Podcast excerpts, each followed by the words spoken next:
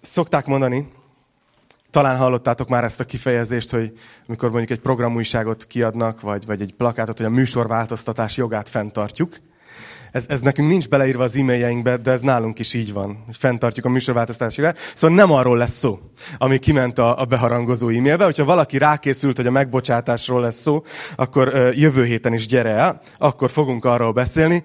Ma pedig egy, egy másik történetet ö, fogunk elővenni, és szeretnék megkérni teket, hogy vegyétek elő a Bibliátokat, vagy a mobilotokat, hogy tudjátok követni, elég sokat fogunk olvasni. Ö, sőt, lehet, hogy kérek tőletek egy, egy különleges dolgot. Nem szoktam ilyet kérni, hogy akinél van Biblia, vagy a mobilja, amin olvassa a Bibliát, tartsátok fel egy pillanatra a magasba. Csak lássuk. Azért, azért kértem, hogy ezt tegyük meg, egy picit tartsuk fent. Csak hogy tudjátok, hogy amit a kezetekbe tartotok most, az egy olyan csodálatos dolog, amit Isten kiválasztott, hogy ezen keresztül akar az életünkben munkát végezni. Letehetitek, de az ige, az, ami Isten kezében egy eszköz arra, hogy valakit hitre juttasson. Azt mondja, hit hallásból van, és a hallás Isten igéje által. De nem csak arra azért van szükségünk a Bibliára, hogy hitre jussunk, hanem azért is, mert ezen keresztül Isten átformálja az életünket. Ezért teszünk annyira nagy hangsúlyt arra, hogy tanítjuk a Bibliát fejezetről fejezetre, legtöbb esetben, kivéve amikor egy ilyen sorozatunk van, mint a mostani, hogy Isten tudja az igéjén keresztül teljesen átmosni a szívünket. Úgyhogy ezért tanulmányozzuk a Bibliát, és ma is ezt fogjuk tenni a 2 Sámuel 11-hez lapozzatok, vagy görgessetek. Ott leszünk a mai nap, a Dávid sorozatot fogjuk folytatni. Dávid király volt a, a megállíthatatlan férfi, igaz? Ezt adtam a sorozatnak címül. Talán tudjátok, hogy miért, mert ő volt egy ilyen ember, aki így szerette Istent, és ment előre, és úgy tűnt, hogy noha minden nehézség körülvette az életét, mégsem tudta semmi megállítani Isten célját és Isten tervét az életében. Ezért lett Dávid ilyen megállíthatatlan. Ugye láttuk, ahogy Isten fölnevelte őt, kihozta talán emlékeztek erre a történetre, hogy amúgy a birkákra vigyázott, tehát egy ilyen pásztorfiú volt, és Isten onnan elhívta, hogy legyen Izrael királya. És fölemelte, végezte benne a munkát, és láttuk azt, hogy, hogy ugyanakkor 15 évig tartó nehéz időszakon kellett átmennie, amíg ugye Saul az első király ült a trónon, és nem akarta átadni a helyét nagyon. Olyan volt, mint a ma, ma néha a BKV-n, tudod, hogy jön, jön vagy, egy, vagy egy várandós anyuka, vagy egy, vagy egy idősebb személy, vagy egy, vagy egy beteg, és akkor akinek így be van dugva a füle, az így, tudod, így oda néz, és gyorsan elkapja a szemét. Ne kelljen átadni a helyét. Saul egy kicsit ilyen volt. De ebben a 15 évben Dávidnak a jelleme, Dávidnak a karaktere az, az átformálódott. És láttuk ezt Saul halálakor, ahogy reagált a hírre, ahogy tovább ment. Hogy Dávidban Isten egy gyönyörű karaktert, egy gyönyörű jellemet formált ki. És csak, jó, csak egy kis emlékeztető, hogy Istennek fontosabb a jellemünk, mint a képességeink. Istennek fontosabb a jellemünk, mint hogy, mint hogy mit tudunk csinálni. És ez, erre jó emlékezni. És aztán láttuk azt Dávidnál több történetben, hogy milyen jellem formálódott ki benne. De a mai történet, az nem illik ebbe a sorba. A mai történet az talán Dávid életének a legsötétebb története, és 18-as karikás. Úgyhogy ha vannak ennél fiatalabbak a teremben, akkor a szülőkre bízom, hogy itt tartjátok-e őket, vagy kiviszitek őket gyorsan a gyerekszoliba. Egy, egy 18-as karikás történet, Dávid és Betsabé története, úgyhogy ezt fogjuk ma megnézni. És kezdjük is elolvasni, jó? 2 Sámuel 11, az első verstől. Egy esztendő múlva, abban az időben, amikor a királyok háborúba szoktak vonulni, elküldte Dávid Joábot szolgáival meg egész Izraellel együtt. Pusztították az ammóniakat, és körülzárták Rabbát. Dávid azonban Jeruzsálemben maradt. Egyszer este felé amikor Dávid fölkelt a fekhelyéről. Hallottátok ezt a mondatot? Egyszer este felé, amikor Dávid fölkelt a fekhelyéről, és a királyi palota tetején sétált, meglátott a tetőről egy asszonyt, aki éppen fürdött. Az asszony igen szép volt. Dávid elküldött, és kérdezősködött az asszony felől. Ezt mondták neki, Betsabéhez, Eliám lánya, a Hettita úriás felesége. Akkor követeket küldött Dávid, és magához vitette őt. Az asszony, aki éppen azelőtt tisztult meg tisztátalanságából, bement hozzá, ő pedig vele hált. Azután hazament az asszony. Na hát, ez egy olyan történet, ami, ami néha meglepődünk, nem, hogy benne van a Bibliában. Az Isten szíve szerint való férfi, Dávid király, mit is csinál itt?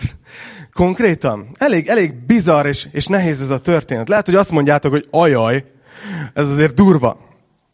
Amit szeretném, hogy meglássatok, mielőtt belemegyünk a részleteibe a történetnek, hogy a dolog nem itt kezdődött.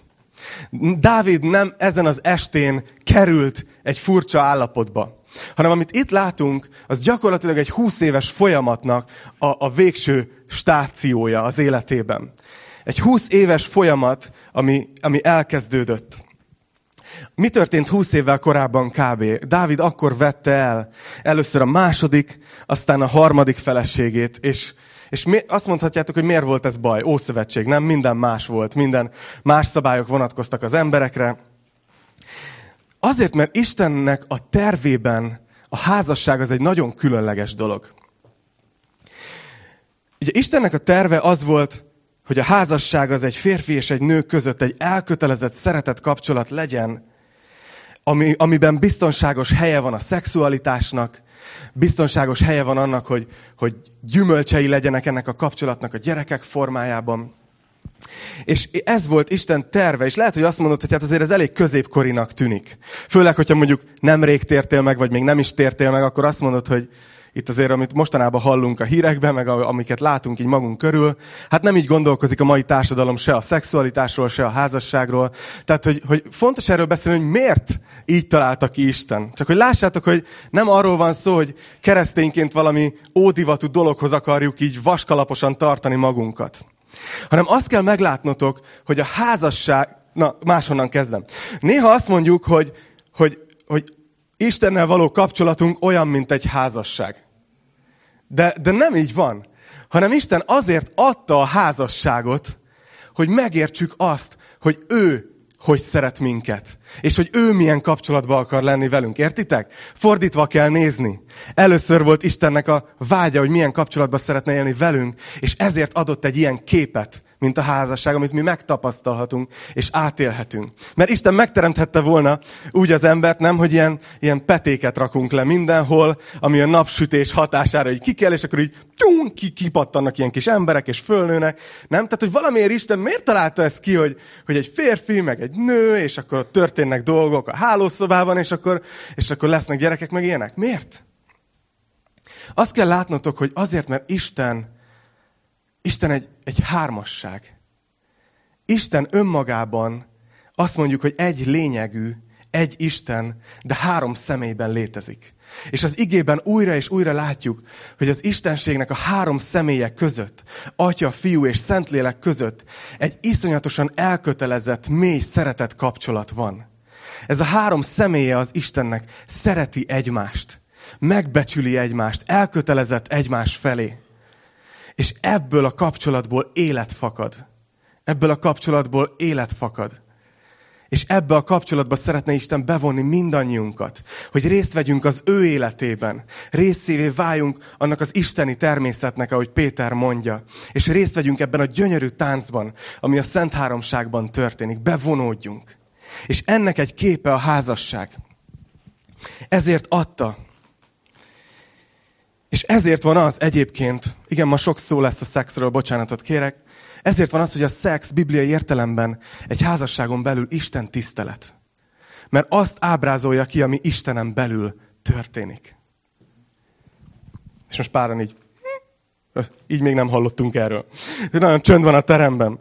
Szóval azt látjuk, hogy Dávid, bár nagyon szerette Istent, ugye ezt láttuk sok történetben, nagyon szerette, de ezt az egy területet valahogy nem tudta átadni neki. Valahogy nem tudta követni, keresett mindig valamit. A testi vágyait nem bírta kordában tartani, és mindig egy, egy következő nőtől, egy következő kapcsolattól, egy következő együttléttől várt valamit, ami, ami, amit így hiányzónak érzett az életében. De úgy tűnik, hogy sosem kapta meg. És a fia, Salamon, talán tudjátok, talán nem, de ő volt az, aki ezt az életfilozófiát így kimaxolta. Tehát, hogy így, így konkrétan ő, ő, ő így kitolta a maximumra a paramétereket, hogy, hogy ez működik-e. Konkrétan 700 felesége volt, és 300 ágyasa. Tehát, hogy így minimum ezer nő volt meg neki. Tehát, hogyha így, így akarjuk mondani. És gyakorlatilag egy, egy, egy eléggé pontos illusztrációja annak, hogyha ebben a dologban keresi valaki a kiteljesedést, akkor sajnos azt kell mondjam, az ezrediknél se fogod megkapni, amire vágysz. Salamon élete erre egy példa. De, de itt van ez a történet, fókuszáljunk vissza Dávid életére. Azt látjuk itt ugye, hogy Dávid király nem megy el a harcba, otthon van, fekszik a fekhelyén, este föl kell, járkál a palota tetején, körbenéz, meglát egy nőt, aki éppen fürdik, kérdezősködik felőle, magához hivatja, lefekszik vele. És itt azt látom, hogy, hogy Dávid több ponton megállhatott volna ebben a történetben. Például elmehetett volna a csatába, igaz? Úgy kezdődik a rész, hogy abban az időben, amikor a királyok háborúba szoktak menni. Dávidnak a helye ott lett volna a csatában a harcosai mellett, hogy vezesse őket. De Dávid nem ment. Dávid nem volt a helyén, amikor ez a történet kezdődik, és ez egy nagy lecke nekünk is, hogy amikor nem vagyunk a helyünkön, akkor sokkal könnyebben betámadhatók vagyunk az ellenségtől. És ugye föl kell este felé, ami megint, tehát mondom, el, gyanús, amikor valaki így egész nap henyél. Tehát, hogy így, így furcsa. Dávid föl kell este, és nem, nem hiszem, hogy úgy kellett volna nézelődni a kastély tetejéről, vagy a palota tetejéről, hogy na, valami érdekes esetleg. Tehát ez, ez tipik, ez a, ez a mai Facebook jelenség egyébként. Tehát, hogy így, tudod, így, így nincs mit csinálnia, unatkozik, nincs a helyén, nincs benne a szolgálatába, és ezért nagyon ráér Dávid, és így nézelődik, hogy hm, van-e valami érdekes. Tudod, mint ahogy mi, mi nyomjuk a, az Instát meg a Facebookot, hogy van-e valami érdekes. Kb. ez a helyzete Dávidnak. És meglát, meglát valakit, egy, egy asszonyt, aki éppen fürdik, és ahelyett, hogy hogy mondjuk tudatosan itt elfordította volna a szemét. És itt a férfiak azt mondják, hogy mi? Látsz egy jó nőt, és elfordítod a szemed? Uraim, hagy ajánljam a figyelmetekbe Jobb könyvét. Jobb könyvében van ez a, ez a gyönyörű mondat. Azt mondja Jobb magáról. Jobb Istennek egy kedves embere volt. Annyira, hogy a sátán kinézte, hogy na, őt akarom szétszedni. Mert ő annyira közel van Istenhez. És Jobb azt mondta, hogy én szövetséget kötöttem a szememmel hogy nem tekintek a szüzekre. Itt látunk egy férfit, aki elhatározta, hogy ő nem fog ilyen kívánsággal így, így stírölni a csajokat. Azt mondja, hogy szövetséget kötött a szemével. Dávid nem. Dávid, Dávid nézelődik és észreveszi. De még itt is azt látjuk, hogy magában tarthatta volna, nem? Vagy, vagy Isten elé vihette volna, hogy Uram, itt van, megláttam, brutál jól néz ki, nem bírok magammal, segíts segíts valahogy ebből a vágyból kiszállnom. De ehelyett azt látjuk, hogy Dávid kérdezősködik az asszony felől, elküldi a követeit, és kérdezősködik, hogy ez ki, meg, hm, meg mi a telefonszáma, meg call me maybe. Tehát, hogy így kb. ez a, ez a, ez a sztori van itt. És utána, még mindig, amikor megtudja, nem állt meg, hanem magához hivatja az asszonyt, és lefekszik vele. Na most, most azért itt ez egy elég érdekes tört, történet és elég érdekes pillanat, nem? Hogy itt van Izrael királya. Isten választott népének a királya, aki az Isten szíve szerint való férfi. Aki éppen most feküdt le valakivel, aki nem a felesége. És most mi fog történni? Vajon mi a következő lépés? Azt mondja az ötödik vers, de az asszony teherbe esett. Megüzen tehát Dávidnak. Teherbe estem. Szóval eltelik pár nap, és elképzelem, hogy Dávid megint így pihenget az ágyán, és így tudod, a telefonja így az ágy mellett így zzz, zzz, új üzenet, és így ránéz, és a szív, becsabé, szív, tudod, kiírja, és csak ennyi látszik már a, már a lezárt képernyőn, hogy az van az SMS-be, hogy teherbe estem. Uh. Na most mi fog történni? A házasságtörés az Ószövetségben az megkövezéssel járt. Akkor is, ha a király voltál. Mi fog most történni? Dávid egy krízis tervbe kezd. Azt mondja, nézzétek, hatodik vers. Akkor Dávid ezt üzente Joábnak. Küld el hozzám a hettita úriást. Tehát ő Becsabénak a férje. Joáb a hadvezér, akivel Dávid nem ment el. Tehát megüzeni a hadvezérének, hogy küldje el hozzá a nőnek a férjét. Amikor Úriás megérkezett hozzá, megkérdezte Dávid, hogy jól van-e Joáb, jól van-e a hadinép, és jól folyik-e a háború. Milyen, milyen átlátszó, nem? Hogy így Dávid elhívja annak a nőnek a férjét, akivel éppen lefeküdt, és így elkezd vele egy csevegni, hogy hogy megy a háború, hogy van Joáb. Na, nagyon átlátszó Dávid, hogy mit csinálsz. Azt mondja, azután ezt mondta Dávid úriásnak, menj haza, és mosd meg a lábadat. Lehet, hogy büdös volt, nem tudom, de nem, valószínűleg, valószínűleg inkább az volt a terve, hogy akkor, hogyha hazamegy, akkor biztos a feleségével együtt lesz. Ebből látszik, hogy Dávidnak a szívében mekkora a probléma. Egy kicsit az előbb beszéltem erről nektek, hogy mi Isten terve a házassággal. Hogy két embernek az elkötelezett kapcsolata, egy szeretett kapcsolat, amiben helye van a szexualitásnak. Ehelyett, amit itt látunk Dávid szívében, az az, hogy nem tisztelte sem Betsabét, sem Úriást. Konkrétan ez az Úriás egy olyan vitéz volt, azt mondja, hogy hettita, az azt jelenti, hogy ő nem zsidó származású volt. Ez egy olyan ember volt, aki más nemzetbe született, de valószínűleg hitre jutott Izrael istenében, vagy valamiért csatlakozott Izrael népéhez, és Izrael ügyeiért harcolt. Ez Dávidnak az egyik legjobb embere volt, legjobb vitéze, leghűségesebb embere, aki nem azért harcolt mellette, mert oda született, hanem mert így döntött. És ehhez képest Ja igen, és emellett Becsabé pedig az egyik legfontosabb emberének a lánya volt. Tehát itt Dávid nem egy ismeretlen valakivel került kapcsolatba. De úgy látszik, hogy Dávid nem törődik velük, csak egy terv számít neki. És ez az, hogy menjél haza, úriás, legyél együtt a feleségeddel, és akkor majd azt hiszed, hogy tied a gyerek. Mennyire tiszteletlen, nem? Dávid az úriással szemben is, és Becsabéval szemben is. És azt mondja, hogy úriás elhagyta a királyi palotát, és vitték utána a király ajándékát. Adott neki egy csomó ajándékot. Átlátszó. De Úriás a királyi palota bejárata előtt feküdt le. Ura többi szolgájával együtt, és nem ment haza. Amikor jelentették Dávidnak, hogy Úriás nem ment haza, ezt kérdezte Dávid Úriástól. Hiszen hosszú útról érkeztél, miért nem mentél haza? Úriás így felel Dávidnak. A láda meg Izrael és Júda sátrakban laknak. Az én uram, Joáb és uramnak a szolgái pedig a nyílt mezőn táboroznak. Hogyan mehetnék akkor én haza, hogy egyem, ígyam és a feleségemmel háljak? Az életemre és a lelkemre mondom, hogy nem teszem ezt. Milyen kontraszt. Igaz, hogy itt van az Isten szíve szerint való férfi, aki éppen most kamuzik, mint az őrület, meg csinálja a kis csokikrém keverését, és itt van Úriás, aki azt mondja, lelkemre mondom, hogy én nem teszek ilyet, amit te kérsz tőlem. Milyen karakter. És így Dávid gondolom, hogy ez nem jött be. Vakarja a fejét, hogy most mi legyen, és, és kitalál valamit. Dávidnak annyi a stratégiája, hogy időt nyerni. Azt mondja, akkor ezt mondta Dávid úriásnak, 12. vers. Maradj itt még ma, és holnap elbocsátalak. Ott maradt tehát Úriás Jeruzsálemben aznap és másnap is. Azután hívatta őt Dávid, hogy vele egyék és igyék, és leitatta őt. Dávid csinálja tovább a tervét. Nagyon-nagyon meg akarja úszni ezt a dolgot. Konkrétan megpróbálta hazamenni, hogy menjen le. De most egy újabb, egy újabb szintre érünk, ugye? Olyan, mint egy ilyen Balatonparti, ilyen csúszda. Tudom, ilyen spirálba megy lefelé. Dávid úgy csúszik, mint aki nem is a gatyáján csúszik, hanem a térdén meg a sarkán. Vagy a vállán meg a sarkán. Tudjátok, akkor sokkal gyorsabb. Így megy lefelé a lejtőn, egyre gyorsabban tart lefelé. Először házasságot tör. Aztán trükközik. Aztán sumákol.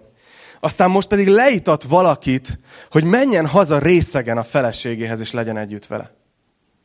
Hol tart Dávid? És most jön a legalja. Azt mondja, reggel azután levelet írt Dávid Joábnak, a hadvezérrel, amit Úriással küldött el. Ezt írta a levelében. Bocsánat, nem olvastam fel a 13. verset. Hogy Dávid leitatja Úriást, és azt mondja, hogy azután hivatta őt Dávid, hogy vele egyék és igyék, és leítatta őt, de este urának a szolgáival ment ki a, lefeküdni a fekvőhelyére, és nem ment haza. Tehát Úriás nem ment haza még részegen sem. És azt mondja, 14. reggel azután levelet írt Dávid Joábnak, amelyet Úriással küldött el. Ezt írta a levélben. Állítsátok Úriást az arcvonalba, ahol a leghevesebb a küzdelem, azután húzódjatok vissza, hogy levágják és a halálát lelje. Így történt a város ostrománál, hogy Joáb úriást arra a helyre állította, amelyről tudta, hogy ott kemény harcosok állnak. Amikor kitörtek a városbeli férfiak, és megütköztek Joábbal, néhányan elestek a hadinépből Dávid szolgái közül. Meghalt a hettita úriás is. Jelentést küldött azért Joáb Dávidnak az ütközet egész lefolyásáról. És a 22. vers. A küldönc tehát elment, és amikor megérkezett, jelentette Dávidnak mindazt, amit rábízott Joáb. A küldönc ezt mondta Dávidnak. Először erősebbek voltak nálunk azok az emberek. Ránk törtek a mezőn, de mi visszaszorítottuk őket a kapu bejáratáig. A válfalról azonban lövöldözni kezdtek szolgáidra az íjászok, és meghaltak néhányan a király szolgái közül is. És a szolga kimondja azt a mondatot, amit Dávidot legjobban érdekelte az egész beszámolóból. Szolgád, a hettita óriás is meghalt. Akkor ezt parancsolta Dávid a küldöncnek. Mondd meg Joábnak, ne tekintsd ezt olyan nagy bajnak. Mert a fegyver hol ezt, hol azt pusztítja el. Halljátok, hogy így mi történik ebben a történetben? Hogy Dávid konkrétan küld egy levelet a hadvezérnek, azzal az emberrel, akinek a feleségével házasságot tört, vele küldi el a levelet, róla szól a levél, oda teteti, ahol tuti, hogy meg fog halni. És azt mondja, hogy sok más embere is meghalt Dávidnak. Dávid a legjobb harcosait áldozza itt fel. Csak azért, hogy az ő bűnét eltusolja. És miután kiderül ez, és meghallja, hogy úgymond sikerült a terv, és Úriás tényleg meghalt, akkor azt mondja, hogy nem olyan nagy baj ez. Hát a fegyver az hol ezt, hol azt pusztítja el. Mi történt? Ki ez az ember? Mi történt Dáviddal? Mi? Hogy jutott, hogy jutott ilyen mélységbe? A folytatás az az, hogy, hogy miután Becsabé elgyászolta a férjét, Dávid feleségül vette. Olyan, mint a Dávid így azt csinálná, hogy jó, akkor most elvettem, akkor minden rendben van. De azt mondja az utolsó vers ebben a fejezetben, 27. vers, hogy de az Úrnak nem tetszett, amit Dávid tett, amit Dávid elkövetett. És nézzük egy kicsit tovább olvasom, hogy mi a, mi a következő lépés. Azt mondja a 12. rész eleje. Az Úr elküldte Dávidhoz Nátánt. Nátán egy proféta volt. Az bement hozzá, és ezt mondta neki. Volt egy városban két ember. Egy gazdag, meg egy szegény. A gazdagnak igen sok juha és marhája volt. A szegénynek nem volt egyebe, csak egy báránykája, azt is pénzen vette. Táplálgatta, és a gyermekeivel együtt nőtt fel nála. A falatjából levett, a poharából ivott, és az ölében feküdt, mintha csak a leánya lett volna. Egyszer egy utas érkezett az gazdag emberhez, de az sajnálta a maga juhai és marhái közül hozatni, hogy elkészítse a hozzáérkezett vándornak. Ezért elvetett, elvette a szegény ember bárányát, és azt készítette el annak, aki hozzáérkezett. Dávid hallgatja Nátán profétának a szavait, és úgy állott, hogy ő a király. Ő azért van ott, hogy igazságot szolgáltasson a néppen. És azt hiszi, hogy Nátán most egy, egy peres ügyet hoz elé, amiben királyi bölcsességre van szükség. Hogy van ez a gazdag ember, szegény ember, és a gazdag elvette a szegénynek azt az egyetlen bárányát. És azt mondja az ötödik vers, hogy Dávid nagy haragra lobbant. Az az ember ellen. És ezt mondta Nátánnak. Az élő úrra mondom, hogy halál fia az az ember, aki ezt elkövette. És a hetedik vers azt mondja, hogy akkor ezt mondta Nátán Dávidnak. Te vagy az az ember. És gyakorlatilag itt Nátán átad egy üzenetet Istentől. És elmondja Dávidnak, hogy mennyire, mennyire gáz dolog volt az, amit tett. Hogy milyen súlyos bűn. És elmagyarázza ezt Nátán. Ez a, prof, ez a történet, ez csak egy felvezetés volt, hogy Dávidnak szívéig érjen az üzenet. És abban a pillanatban, amikor Dávid kész ítéletet mondani erre az emberre, akkor Nátán azt mondja, hogy magadra mutattál rá. Igazad van, hogy halálfia az az ember. De az te vagy. És azt mondja a 13. versben miután Nátán elmondja ezeket Dávidnak, akkor ezt mondta Dávid Nátánnak, vétkeztem az Úr ellen. Dávid megalázza magát, és, és azt mondja, hogy vétkeztem. Beismeri. És érdekes, hogy Nátán egyből ezzel válaszol. Nátán így felel Dávidnak. Az Úr is elengedte a vétkedet. Nem halsz meg.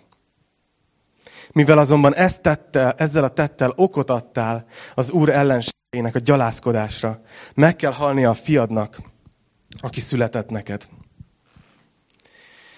Ebből a házasság törésből Dávidnak és Becsabének született egy gyermeke. És amikor Dávid eljut bűnbánatra, és azt mondja, hogy vétkeztem, azt mondja Nátán, hogy az Úr megbocsátott neked, nem kell meghalnod. De azt mondja, hogy van egy következménye a tettednek, hogy ez a gyermek meg fog halni. És amit látunk itt, az az, hogy miközben Isten megbocsát Dávidnak, mégis nem, nem menti meg minden következményétől a bűnének. Nem, nem veszi el mindent. Emiatt a dolog miatt, ami itt történik, nagyon súlyos következményei lesznek. Nem csak az, hogy ez a gyermek meghal, hanem később Becsabével több gyermeke is születik Dávidnak. A több feleségtől származó gyermekek között háborúság és harc lesz, és polgárháború lesz az országban, és majd látni fogjuk még jövő héten, hogy, hogy milyen mélységig megy ez. Szóval egy nagyon súlyos következményei lettek Dávid tettének. És szeretnék arról beszélni, hogy, hogy mit mond ez ma nekünk, itt a 21. században. És szeretnék mondani azt hiszem, hogy három dolgot. És ezt így nagyon nagy szeretettel, mert tudjátok, ez nem egy olyan gyülekezet, ahol így ítélkezünk, és azt nézzük, hogy bejöttél, mit tettél tavaly nyáron. Tud, ne, nem, nem ebbe megyünk, hanem csak szeretnék Isten szívével beszélni nektek a bűnről.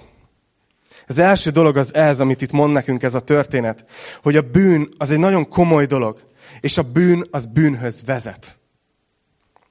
Az egész ott kezdődött, ugye? Honnan jött ez az egész sztori? Onnan jött, hogy Dávidnak az értékrendje a nőkkel kapcsolatban nem volt a helyén. Nem értette, hogy mire való a házasság, nem értette, hogy mire való a szexualitás. Nem volt helyén az értékrendje, és ezért csak jött egyik dolog a másik után, egyik feleség a másik után, addig, amíg már saját felesége nem is volt elég, hanem megkívánta másnak a feleségét is. És azt látjuk itt, hogy mivel Dávid nem úgy látta az embereket, ahogy Isten, elkezdte őket úgy látni, mint ilyen sakbábuk a táblán. És azt mondta, hogy én vagyok a király, és én majd itt irányítom az emberek életét.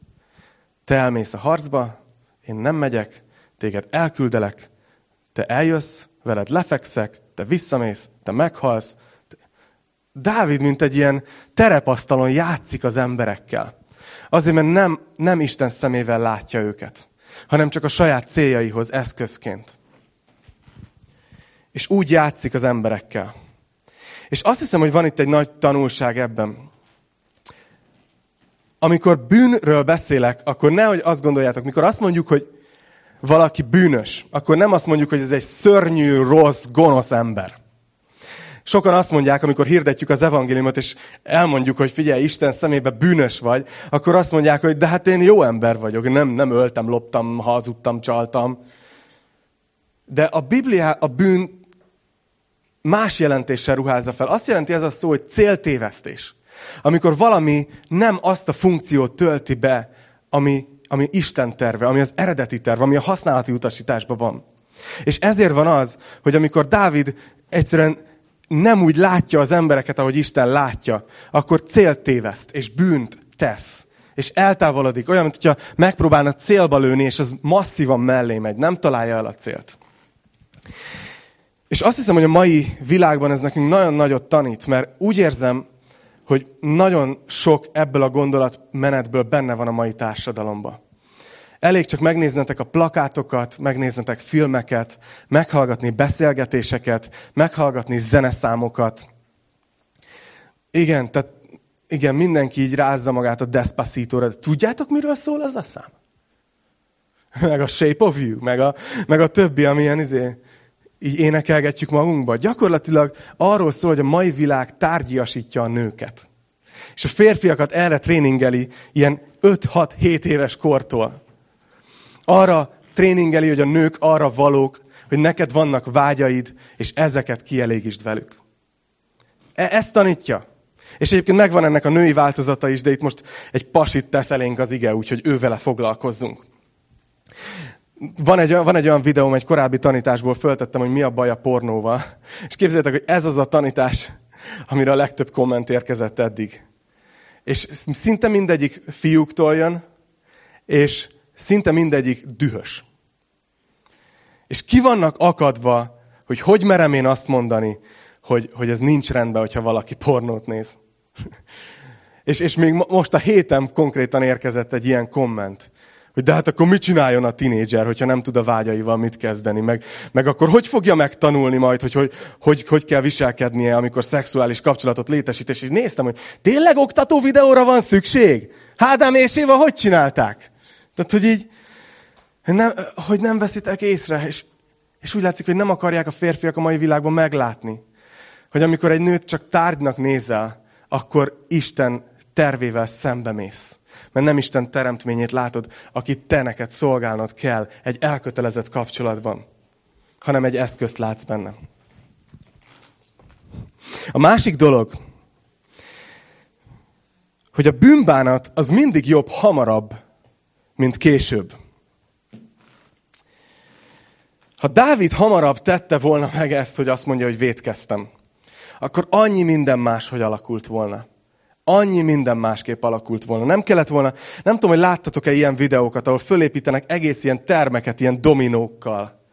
És hogy elindítják csak egy ponton, és tud, vezet végig, és végül az egész ledől. És így végig megy, mert csak egyik dominó a másikhoz ér, a másikhoz és a másikhoz, és így az egész ledől. És ilyen ez egy kicsit. Nincs, ami megállítsa Dávidot, és ezért egyik dolog vezet a másikhoz. A bűnbánat lett volna az, ami így megállítja ezt, a, ezt az ördögi kört, ami itt megy. És ma van egy ilyen divatos tanítás a keresztények között, hogy nincsen szükség bűnvallásra. Tehát, hogy nincs szükség arra, hogy te, te, te Istennek mondjuk elmond, hogy, hogy vétkeztem. És ez azért nagyon veszélyes dolog, mert, mert nincs, ami megállítsa ezt a, ezt a dominó effektust. És igazok van ezeknek a tanítóknak abban, hogy nincs szükség önmarcangolásra. Mert figyeljétek meg, hogy abban a pillanatban, amikor Dávid azt mondta, hogy vétkeztem, Nátán azt mondta, hogy Isten megbocsátott. Abban a pillanatban. Tehát önmarcangolásnak nincs értelme, de annak, hogy szembenézzünk, hogy mit tettünk, és azt mondjuk, hogy igen, ez gáz. Hogy megítéljem magam. Erre, erre van szükségünk. A bűnbánat a barátunk. Ha felismerjük, hogy Isten a mi oldalunkon van, a bűn pedig az ellenségünk, akkor ez nagyon felszabadító. Nézzétek, János ír erről. János apostol az első levelében. 1 János 1, 8, 9. Azt mondja, hogy ha azt mondjuk, hogy nincsen bűnünk, önmagunkat csaljuk meg. És nincs meg bennünk az igazság. De ha megvalljuk a bűneinket, akkor hű és igaz ő, megbocsátja a bűneinket, és megtisztít minket minden gonoszságtól. János azt mondja, hogy ha azt mondjuk, hogy nincs bűnünk, akkor becsapjuk magunkat. De azt mondja, ha viszont beismerjük, akkor Isten hűséges, hogy megbocsássa. Hogy ezt egyszer sem fogja kihagyni. Mindig meg fog bocsátani, amikor valaki megvallja a bűnét. Ezért mondja azt a Jakab levele keresztényeknek, ír első gyülekezeteknek. Jakab 5.16 azt mondja, hogy valljátok meg egymásnak a bűneiteket. És imádkozzatok egymásért, hogy meggyógyuljatok. És ebben a környezetben mondja azt, amit néha ráírunk bögrékre, meg hűtőmágnesekre. Azt mondja, hogy mert nagy az ereje az igaz ember buzgó könyörgésének. Azt hiszem, hogy a mai ember problémája az az, hogy nem akarja elismerni, hogy, hogy mellé lőtt a célnak. Emlékeztek erre a céltáblás illusztrációra, hogy be akarsz találni egy íjjal a céltábla közepébe, és azt mondjuk, hogy, hogy bűnt teszel, és odafúródik be egy méterrel arrébb a céltáblát. És tudjátok, mit csinál a mai társadalom? Fogja, oda megy, és arrébb teszi a céltáblát. Na, beletaláltam. Nem volt ez céltévesztés. Kb. nem akarjuk beismerni, hanem inkább filozófálni kezdünk, hogy, hogy mi, az, mi a jó. Gyakorlatilag Istent kezdünk játszani. És ezért ez nagyon fontos, mert ez büszkeség. Ez az, hogy nem akarjuk megalázni magunkat, és azt mondani, Istenem, elszúrtam, bocsánat. Azt mondja Jakab 4.6, hogy Isten ellenáll a büszkéknek. Az alázatosoknak viszont kegyelmet ad. Nagyon-nagyon fontos ez a keresztény életünkben, hogy ne legyünk büszkék. Nem azért, mert valami törvénykezős módon mondom ezt, hanem mert amikor büszkék vagyunk, amikor nem vagyunk hajlandóak elismerni a gyengeségeinket, akkor gyakorlatilag megakadályozzuk azt abban Istent, hogy igazán kegyelmes lehessen hozzánk azon a területen. Értitek ezt? Néha így látjuk mi emberek, hogy a, a bűn az tökre buli, és Isten milyen ünneprontó, hogy olyan dolgokat kér tőlünk, hogy ezt ne tegyük meg. Mint hogyha a bűn lenne a barátunk, és Isten az ellenségünk. Igaz? Mi van, hogyha fordítva van? Jézus azt mondta, hogy az ellenség az, aki azért jött, hogy öljön, lopjon, pusztítson. Mi van, hogyha Isten a barátunk, és a bűn az ellenségünk, és ezért nem kell nekünk Isten elől rejtegetnünk semmit, hanem odaállhatunk elé, és azt mondhatjuk, hogy vétkeztem. Azt mondja János 16-ban Jézus 8. verstől, hogy amikor eljön a Szentlélek, leleplezi a világ előtt, hogy mi a bűn, mi az igazság és mi az ítélet. És azt mondja, hogy a bűn az, hogy nem hisznek én bennem. Minden ebből fakad. Minden ebből jön. Szóval az, ez a, talán az egyik kulcsgondolata ennek a tanításnak, és még egy pontom lesz, hogy Isten azért bűn ellenes, mert emberpárti. Értitek? Isten nem azért mondja bizonyos dolgokra, hogy ne tedd meg, mert el akar tőled venni valamit, ami élvezetes, hanem azért, mert meg akar téged menteni annak a következményétől. Isten melletted van. Harmadik, és ez az utolsó pontom, hogy annak ellenére, ami itt történt, ez egy elég durva történet, nem?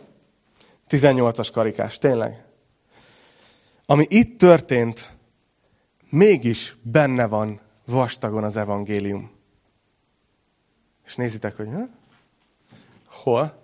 Ez a történet Jézus Krisztusra mutat. Megmutathatom nektek, hogy hogy? Figyeljétek, mert ezt, ezt ha megértitek, akkor Istenből sokkal többet fogtok látni. Ugye itt van ez a történet. Dávid házasságot tört, trükközik, sumákol, leítat, megölet, gyermek meghal. És bár ez a gyermek meghalt, de Dávid feleségül vette Betsabét. És nekik születtek még közös gyermekeik. És ezek közül volt Salamon. És az ő ágán jött el az, amit Isten megígért már Ábrahámnak. Az ő ágán jött el Jézus Krisztus a világba. Az új szövetségnek az első igazán zavarba ejtő verse, az rögtön az első könyvnek az első oldalán van. A Máté evangéliumával kezdődik az új szövetség, és rögtön az elején, az első oldalon, a hatodik versben ezt olvasod, hogy Isai fia volt Dávid király. Dávid fia volt Salamon, úriás feleségétől. Így írja le az új szövetség, és ez Jézusnak a nemzetség táblázata. Felsorolja azokat a családokat és azokat a kapcsolatokat, akiken keresztül Jézusnak a vérvonala volt. És ott van benne Jézusnak a vérvonalába az, hogy, hogy Salamon Dávid fia volt az úriás feleségétől. Olyan, mint hogyha a mi Istenünk az, az ellennek kötelezve amellett, hogy ő belelép a bűnös emberi történetbe és megszenteli az emberiséget. Hogy szinte gondoltam, hogy miért nem Dávidnak valamelyik másik gyerekén, másik feleségétől, miért nem Abigélen keresztül, vagy valamelyik másikon keresztül jött el a mesiás. Olyan, mint hogyha Isten direkt ezen az úton hozta volna. Hogy senki ne váltolhassa azzal, hogy ő egy snob Isten, aki csak a szentek és csak a jókért van. Hanem, hogy hangosan tolja az arcunkba, még az evangéliumnak az első oldalán is, hogy ő azért jött, hogy megváltsa a bűnösöket, hogy kiszedje őket a rabságból, hogy az életét adja, hogy helyre helyreállítsa. Látjátok, hogy ebben a történetben benne van az evangélium. Az az Isten, aki a legszörnyűbb dolgokból is ki tud hozni jót. És szeretném megkérni a dicsőítő csapatot, hogy gyertek vissza, mert urvacsorázni fogunk.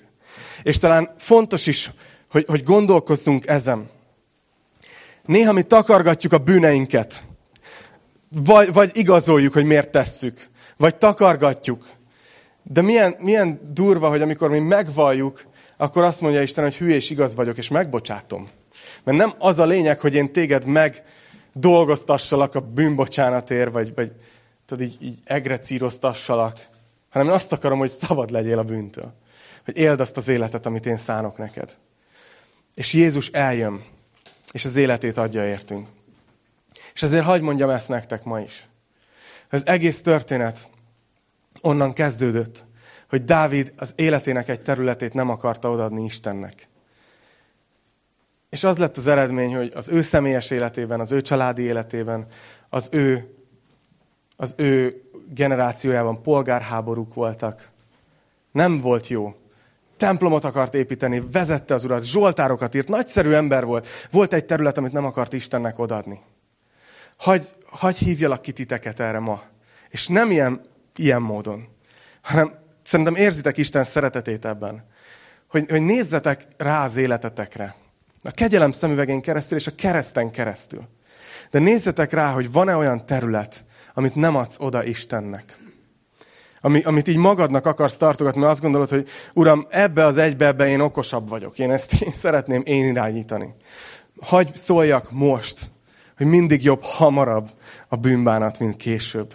Nem akarsz végigmenni ezen az úton, ami azzal jár, ha végigviszed.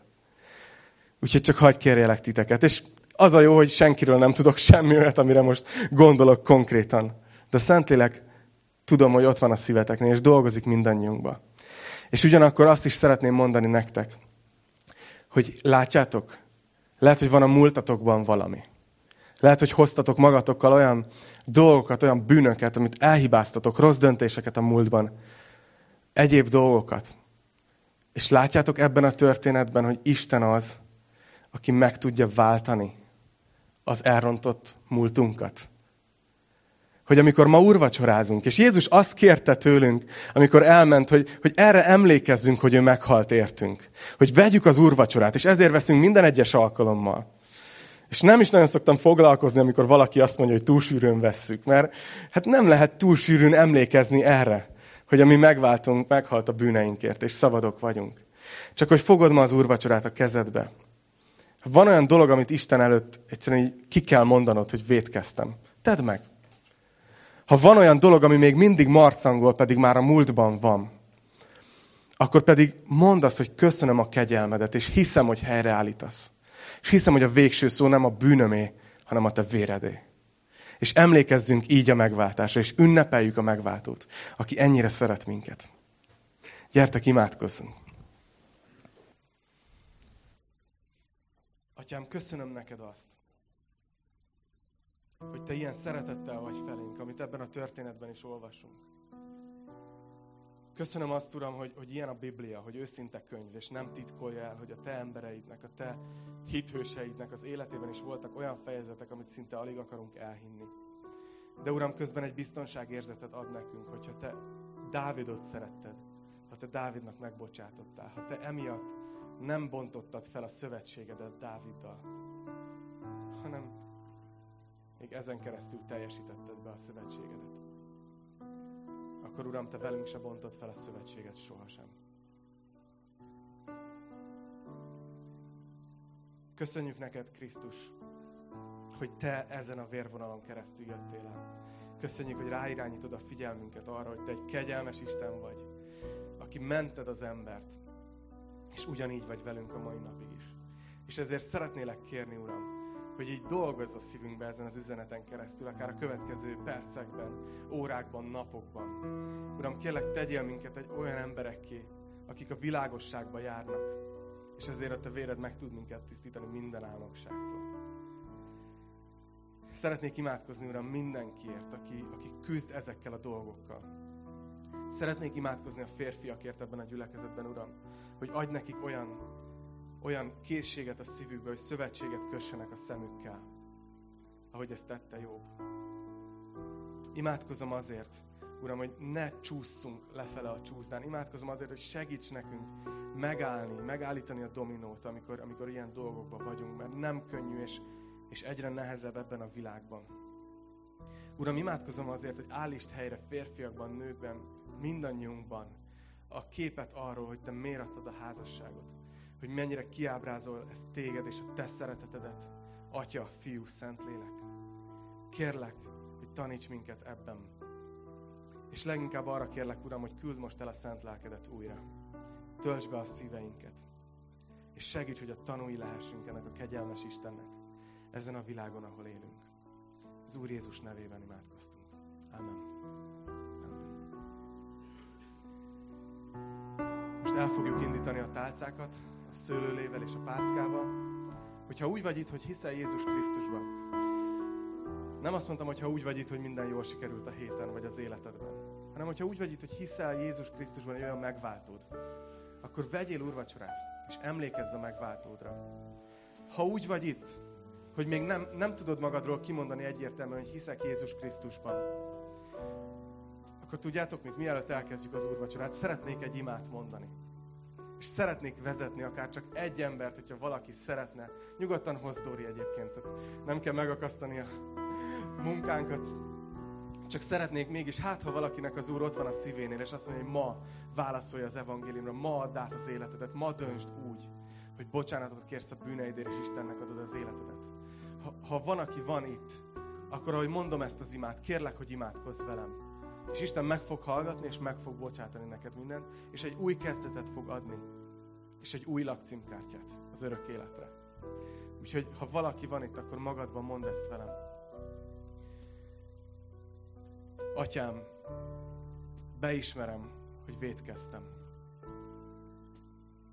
Köszönöm, Jézus, hogy a kereszten meghaltál az én bűneimért, és harmadik napon feltámadtál. Én hiszek ebben. Kérlek, bocsásd meg a bűneimet. Kérlek, gyere az életembe, és a mai naptól kezdve legyen tied az irányítás. Legyél te az Istenem, a megváltom, az Uram és a barátom. Segíts, hogy megálljak, és ne forduljak vissza soha. A mai naptól téged követlek. A mai nap egy új kezdet. Soha többé nem leszek a régi. Köszönöm, hogy megbocsátottál. Köszönöm, hogy meghallgattál. Köszönöm, hogy új életet adtál. Jézus nevében. Amen. Ha van itt közöttünk csak egy ember, aki most ezt őszintén szívből először elmondta, vagy egy hosszú idő után visszajöttél az Úrhoz, ezen az imán keresztül, akkor tud, hogy Isten megbocsátott, és egy új életet adott neked, és vedd az úrvacsorát. És ha a végén odajössz, és el is meséled, hogy ez történt veled, akkor fogok érted imádkozni. Úgyhogy gyertek, dicsőítsünk, és úrvacsorázunk.